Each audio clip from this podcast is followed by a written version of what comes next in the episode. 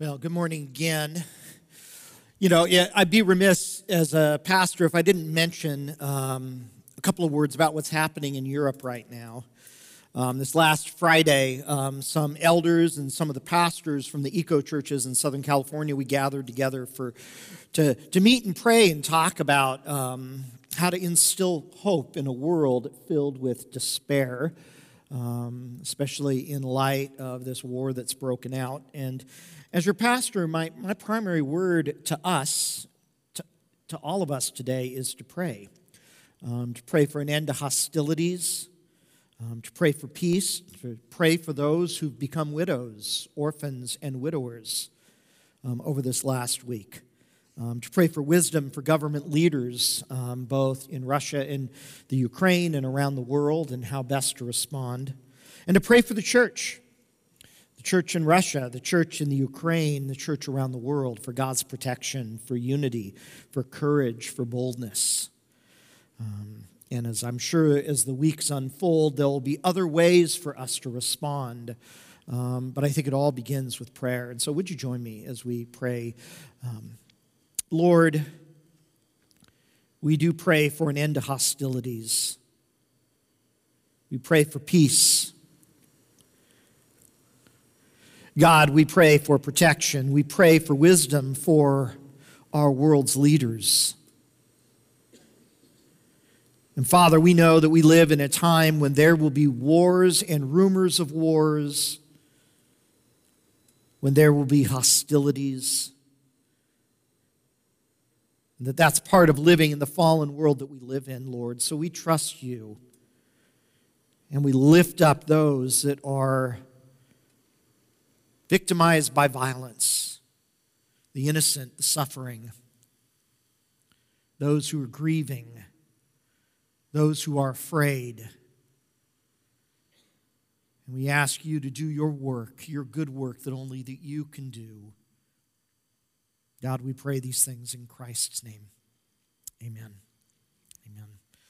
And um, I know that all of you probably hear that little buzzing happening. Um, no, it's not in your head, um, it's real. I hear it too.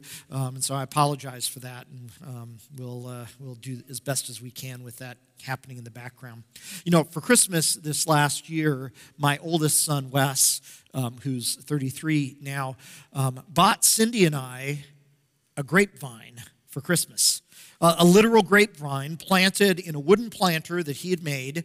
And so we brought it over when we exchanged gifts, and it, it looked just like a stick sticking in this planter. Um, but since then, it's developed some branches and some leaves, and we're hoping that it will eventually produce some table grapes for us to eat. Well, today we're going to talk about how our relationship with God is like that grapevine. Today we finish our Epiphany series. Jesus revealed. Um, Epiphany, as you know, because I've been telling you the last six weeks, is that season from the end of Christmas until the beginning of Lent. The word epiphany means a surprising insight, an unexpected understanding of something. And the season of Epiphany is about being surprised by Jesus in unexpected ways. And so we've been going through these I am statements of Jesus in the Bible's book of John and discovering a lot of epiphanies about Jesus along the way. And today, the last Sunday in the season of Epiphany, and the last Sunday in this series, we come to the final I am statement in the book of John, from John chapter 15, when Jesus says, I am the vine. I am the vine. Before we dive into that I am statement, let me review the previous seven that we've talked about. Um, we started with Jesus' words in John chapter 6 I am the bread of life. We saw that Jesus came into the world to satisfy some of our deepest hungers that we have, that, that He satisfies those hungers even as food satisfies our physical hunger. That as bread from heaven, Jesus came into the world to give His life for the life of the rest of the world. And Jesus nourishes us with his word and with the sacrament of the Lord's Supper to strengthen us spiritually. And then in chapter 8, our, our parish associate, Andrea, looked at the second I am statement I am the light of the world. And, and Andrea reminded us that Jesus brings light to the darkness of our world. Boy, that's a message we need to hear right now. That Jesus reveals the truth of God to us. And then we looked at Jesus' statement also in John chapter 8 before Abraham was, I am. And this one's kind of different than the other ones that we've looked at. But I suggested that this third I am statement, also out of John 8, is actually the foundation for all the other ones. That when Jesus said, before Abraham was, I am, he was applying the title of God, I am, from um, Exodus chapter 3 to himself. This was as clear a claim to being God that Jesus could make. Then in chapter 10, we looked at the fourth I am statement Jesus is the gate to the sheep pen. And as the gate, Jesus is the entry point to safety and security and the abundant life that God created us for. And then our own Caitlin Shan talked about Jesus as the good shepherd from John 10, who gave his life to make us his sheep. In chapter 11, we looked at the sixth I am statement I am the resurrection. And we saw that when Jesus raised his friend Lazarus from the dead in John 11, he showed himself to be the source of both physical bodily life in the resurrection and spiritual eternal life as well. And then finally, last Sunday in John chapter 14, we saw Jesus as the way, the one who leads us through the wilderness and the barren desert of this world that we are in to our true home, to his Father's house. And today we come to the eighth and final I am statement, John chapter 15, verses 1 through 8. I am the vine. And like the other I am statements, this statement uses a metaphor like bread and light and a gate and a shepherd. This one uses the metaphor of a vineyard. So let me talk a little bit about how the Bible describes vineyards. A vineyard is a farm that produces grapes. Let's start with the basics. In fact, the grapevine is the very first cultivated plant mentioned in the Bible, all the way back in Genesis chapter 9, when Noah planted a vineyard and harvested the grapes. Now, grapes were used for a lot of different things to, to um, fresh fruit to eat, juice to drink. Grapes can be dried and made into raisins, they can be made into vinegar. Grape seeds can be turned into oil. But by far, the most common use of grapes, both back then and today, is to make wine. That's what Noah did with his vineyard. Now, Cindy and I have some friends who own a vineyard in Temecula. And we've learned from them that taking care of a vineyard is a whole lot of work. In fact, uh, we met one farmer in uh, Central California one time who told us um, that as a farmer, the land hates you, that the farmer is in a constant battle with the land in order to grow and produce healthy crops.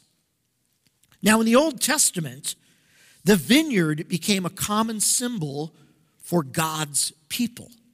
We see this in Isaiah, in Jeremiah, in many of the Psalms. Picture the people of God as a grapevine or as a vineyard. When Jewish people entered the temple that Solomon built, as soon as they entered that temple, the very first thing they would see in the entryway was a huge gold grapevine as a symbol of the people of God. Eventually, Israel minted coins that had a grapevine on the back as a symbol of being God's people. So, vineyards were far, farms that grow grapes that are mostly used to make wine, and the vineyard was a symbol for the people of God. And with that in mind, let's look at this final I am statement of Jesus. In fact, if you're able, would you stand with me for the reading of God's word? In John chapter 15, verses 1 through 8, this is God's word for us today. Jesus says, I am the vine, I am the true vine, and my Father is the gardener. He cuts off every branch in me that bears no fruit, while every branch that does bear fruit, he prunes so that it will be even more fruitful. You are already clean because of the word I have spoken to you. remain in me as I also remain in you. No branch can bear fruit by itself, it must remain in the vine. Neither can you bear fruit unless you remain in me. I am the vine, and you are the branches. If you remain in me and I in you, you will bear much fruit. Apart from me, you can do nothing. If you do not remain in me, you are like a branch that is thrown away and withers. Such branches are picked up, thrown into the fire, and burned. If you remain in me and my words remain in you, ask whatever you wish, and it will be done for you. This is to my Father's glory that you bear much fruit, showing yourselves to be my disciples. You can be seated. When Jesus says he is the true vine, he implies that there are false vines out there. It's a bit like seeing the tr- uh, Twitter handle that says the real before it. That that's to distinguish the real person from counterfeit Twitter accounts, impersonating that person. Jesus is the real vine amid many false vines. And the primary false vines of Jesus' day were within the leadership of the people of God themselves. Israel's leader had forgotten who the vineyard belonged to and were living as if it belonged to them. Now, in this vineyard, God the Father is the gardener. And the word gardener here refers both to the person who owns the vineyard and to the person who works the vineyard. Our, our, our, friends who own that vineyard in Temecula, their first couple of years, they didn't work the vineyard. They hired other people to do that. But then they decided they wanted to start working the vineyard themselves. And so they started working the farm themselves. Well, the word gardener refers to both, both the person who owns the vineyard and the person who works the vineyard. The vineyard, God's people, belongs to the Father. He's the owner. But this owner gets his hands dirty, working the vines, clearing away unproductive branches, pruning productive branches. In verse 2, the word translated prune is a Greek word that means to make something clean. Pruning is a kind of cleansing. And you can see this play on words in verse 3, when in verse 2 it says prune. In verse 3, Jesus says, You are already clean because of the word I have spoken. Same word in Greek. Pruning is cleaning. And if Jesus is the true vine and if the Father is the gardener, then you and I, as members of the people of God, are individual branches in this vineyard. And just as branches on a grapevine produce grapes, you and I were designed by God to produce something, to produce fruit. Healthy branches don't have to try to produce grapes. It's just what healthy branches naturally do. And if a branch is not producing fruit, it's because something unhealthy is going on within the branch that the gardener needs to address. So, to be healthy, branches are cultivated, watered, pruned, cared for, all by the gardener. Jesus says that branches must remain in the vine if they are to produce the fruit that they were designed to produce. And that word, translated remain in verse 4, is a favorite word in John's writings. Uh, in fact, this word occurs more than 40 times just in the book of John. It means to abide. I love that Sean picked that hymn today. Abide. It means to make yourself at home, to stay, to remain. When we looked at Jesus as the bread of life in John chapter 6, verse 56, we saw that we remain or abide with Jesus and he abides with us. When we celebrate the bread and the cup of communion, we remain with him. In John chapter 8, when we looked at the I am before Abraham, we saw in John 8 31 that when we abide in the teachings of Jesus, when we remain in his teachings, we show that we are truly his followers. And here in John 15, verses 1 through 8, we find this word remain or abide seven different times. It implies a mutuality between the vine and the branch. I love the way a Fuller professor, Marianne Meye Thompson, puts it. She says this word implies a receptivity. It's not passive, but entails an openness, a responsiveness to the presence of Jesus. I love that image an openness and responsiveness to the presence of Jesus. That's what it means for a branch to abide or to remain in the vine. A branch that is severed from the vine is cut off from its ability to do what it was designed to do. A branch that is cut off from the vine withers because it has no source of life, no source of nourishment. And branches like that are only useful as fire, fuel for fire, because they're no longer living, they're no longer producing, they're no longer alive. But a branch that abides in the vine a branch that has been pruned and cultivated by the gardener, that branch will produce the kind of fruit it was designed to produce. So let's consider some epiphanies from this eighth and final I am statement of Jesus in the book of John. Here's the first, and it relates to the gardener. The Father prunes us to be faithful or to be fruitful. The Father prunes us to be fruitful. Pruning is counterintuitive.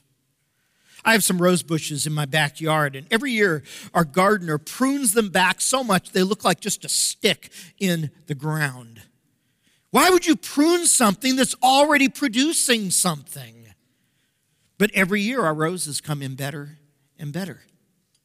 When our lives are fruitful as followers of Jesus, God prunes those parts of our lives back so they can become even more fruitful. Now, in the Bible, the fruit that we as followers of Jesus are called to produce is our own inward transformation to become more and more like Jesus. In our mission statement, we, we call it this journey that we're on to become fully devoted followers of Jesus. And a part of that is the transformation of our character with traits or virtues that the Bible calls the fruit of God's Spirit. Traits like love and joy, peace, patience, kindness, gentleness, faithfulness, self control. These things only happen as the Father prunes us and cultivates these virtues so that they produce in our lives. According to the Bible, that another kind of fruit is inviting other people to become part of the vineyard. It's bringing other people to Jesus so their branch is grafted into the vine and they become part of the vineyard as well. Our, in our mission statement, we call this inviting people to join us in our journey of following Jesus. This is the kind of fruit our lives as the people of God were designed to produce, the kind of fruit we were made for, just as a grapevine was designed to produce grapes. For us to be fruitful the gardener has to constantly clear away those parts of our lives that are unproductive and prune the parts that are productive. And pruning is painful. We can understand when God clears away the parts of our lives that are unproductive. But when He prunes the parts that are fruitful, it hurts. I remember going through this kind of pruning back in 2007 when I left pastoral ministry after being uh, more than 15 years at the same church, um, week after week at that congregation, opening God's word to those people. And it was hard and painful. And I felt like the gardener had cut off an entire part of my life. Preaching was the one area of being a pastor that I felt like was the most fruitful, and now it was gone. And I didn't preach at all anywhere for over a year. And then only occasionally for about 11 years after that, until I came to Glenkirk three years ago. And I'm now convinced that that pruning was a necessary part of my ministry for me to be with you over these last three years. God prunes what's fruitful so it can be even more fruitful. God always prunes our lives with love. It's painful at the time, but, but his pruning is des- designed and motivated by a loving desire for our lives to fully function in a fruitful, flourishing way. You know, when my third son, TJ, was two years old, he had to be hospitalized for croup. And so I spent the night in the hospital with him. And at one point, they decided they needed to start an IV. And so the nurses asked me to hold him down while they started an IV. And so it was traumatic for everybody in the room as he's screaming and looking at me with eyes of betrayal Dad, I trusted you. Why are you letting these people do this painful thing to me? And of course, I can't explain to a two year old why having an IV is going to get him healthy and get him better so he can go home. And I think it's a bit like that with us when God is pruning us. It hurts. As the gardener, the Father prunes us to be even more fruitful. Here's a second epiphany. As the vine, Jesus sustains us with his own life. Jesus sustains us with his own life. We, have seen this again and again in many of these I am statements that are they're linked to life. Jesus is the bread of life who gives his life for the life of the world. Jesus is the gate that leads to life. Jesus is the resurrection and the life. Jesus is the way, the truth, and the life. And we see that here as well. Jesus is the vine, the source of all the nutrients and nourishment we need to sustain our spiritual lives. Unfortunately, even as Christians, we sometimes look to other sources of life apart from Jesus. There are just as many false vines out there today as there were in the time of Jesus. Some Christians look to their church to sustain their spiritual lives. We look to the people and the programs, to the pastors and the leaders to nourish and sustain our spiritual lives. And, and don't get me wrong, I love the church. I work in the ministry of the church. But the church cannot do for you what only Jesus can do for you.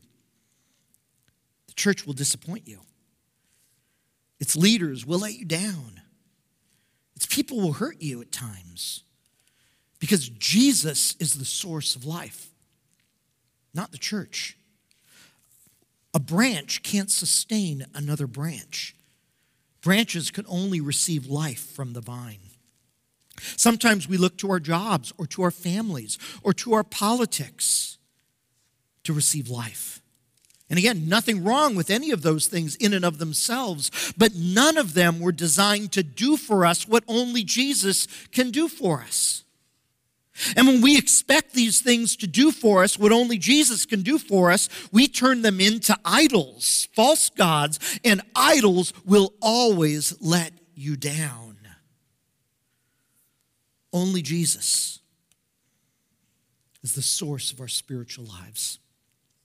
One last epiphany relates to us as branches. We must decide to remain with Jesus. We must decide to remain with Jesus.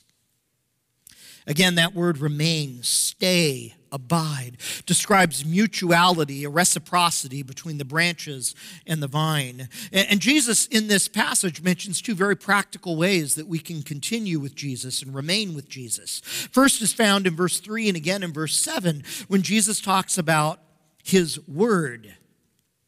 We remain with Jesus by letting His word, His teaching remain in us, be at home in us, abide in us.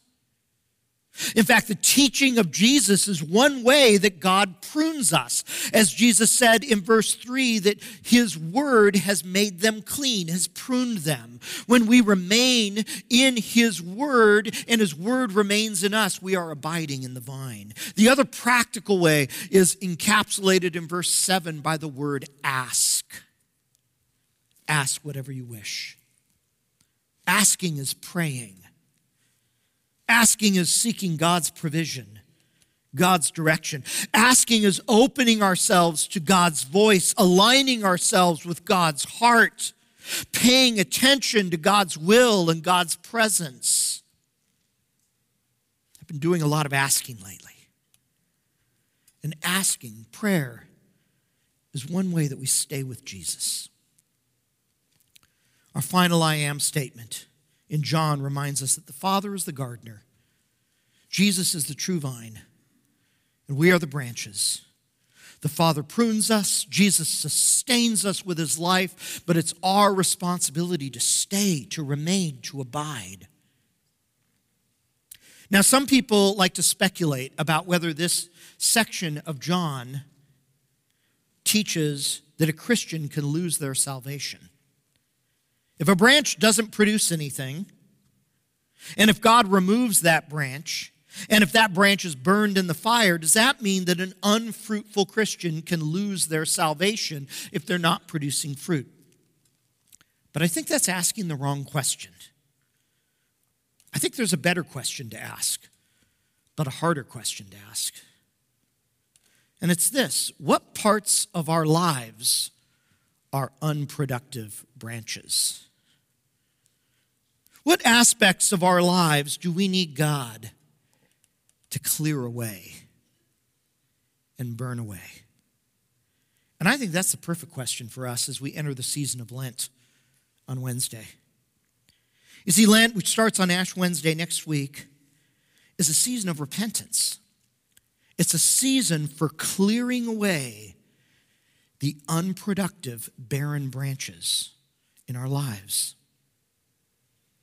What does the Father want to clear away from your life this year? Maybe it's your addiction to the news. Maybe it's your tendency to judge people. Maybe it's your anger or an addiction or your fear. As we enter the season of Lent this next week, let's ask God to clear away the unproductive branches in our lives and to prune what's healthy so it can grow even more fruit to live the kind of lives that Jesus calls us to live. Let's pray. Father, thank you for this season and for these epiphanies that you have revealed. God, all that we have learned in this series are things that we would never know about you if you had not revealed them. And so we end this series celebrating, Lord, rejoicing in new covenant partners joining us, celebrating your goodness and worship celebrating your greatness, the greatness of Christ as the great I am, as we prepare to enter a new season of repentance, a season of reflection, and a season of preparation. God, we pray these things in Christ's name. Amen.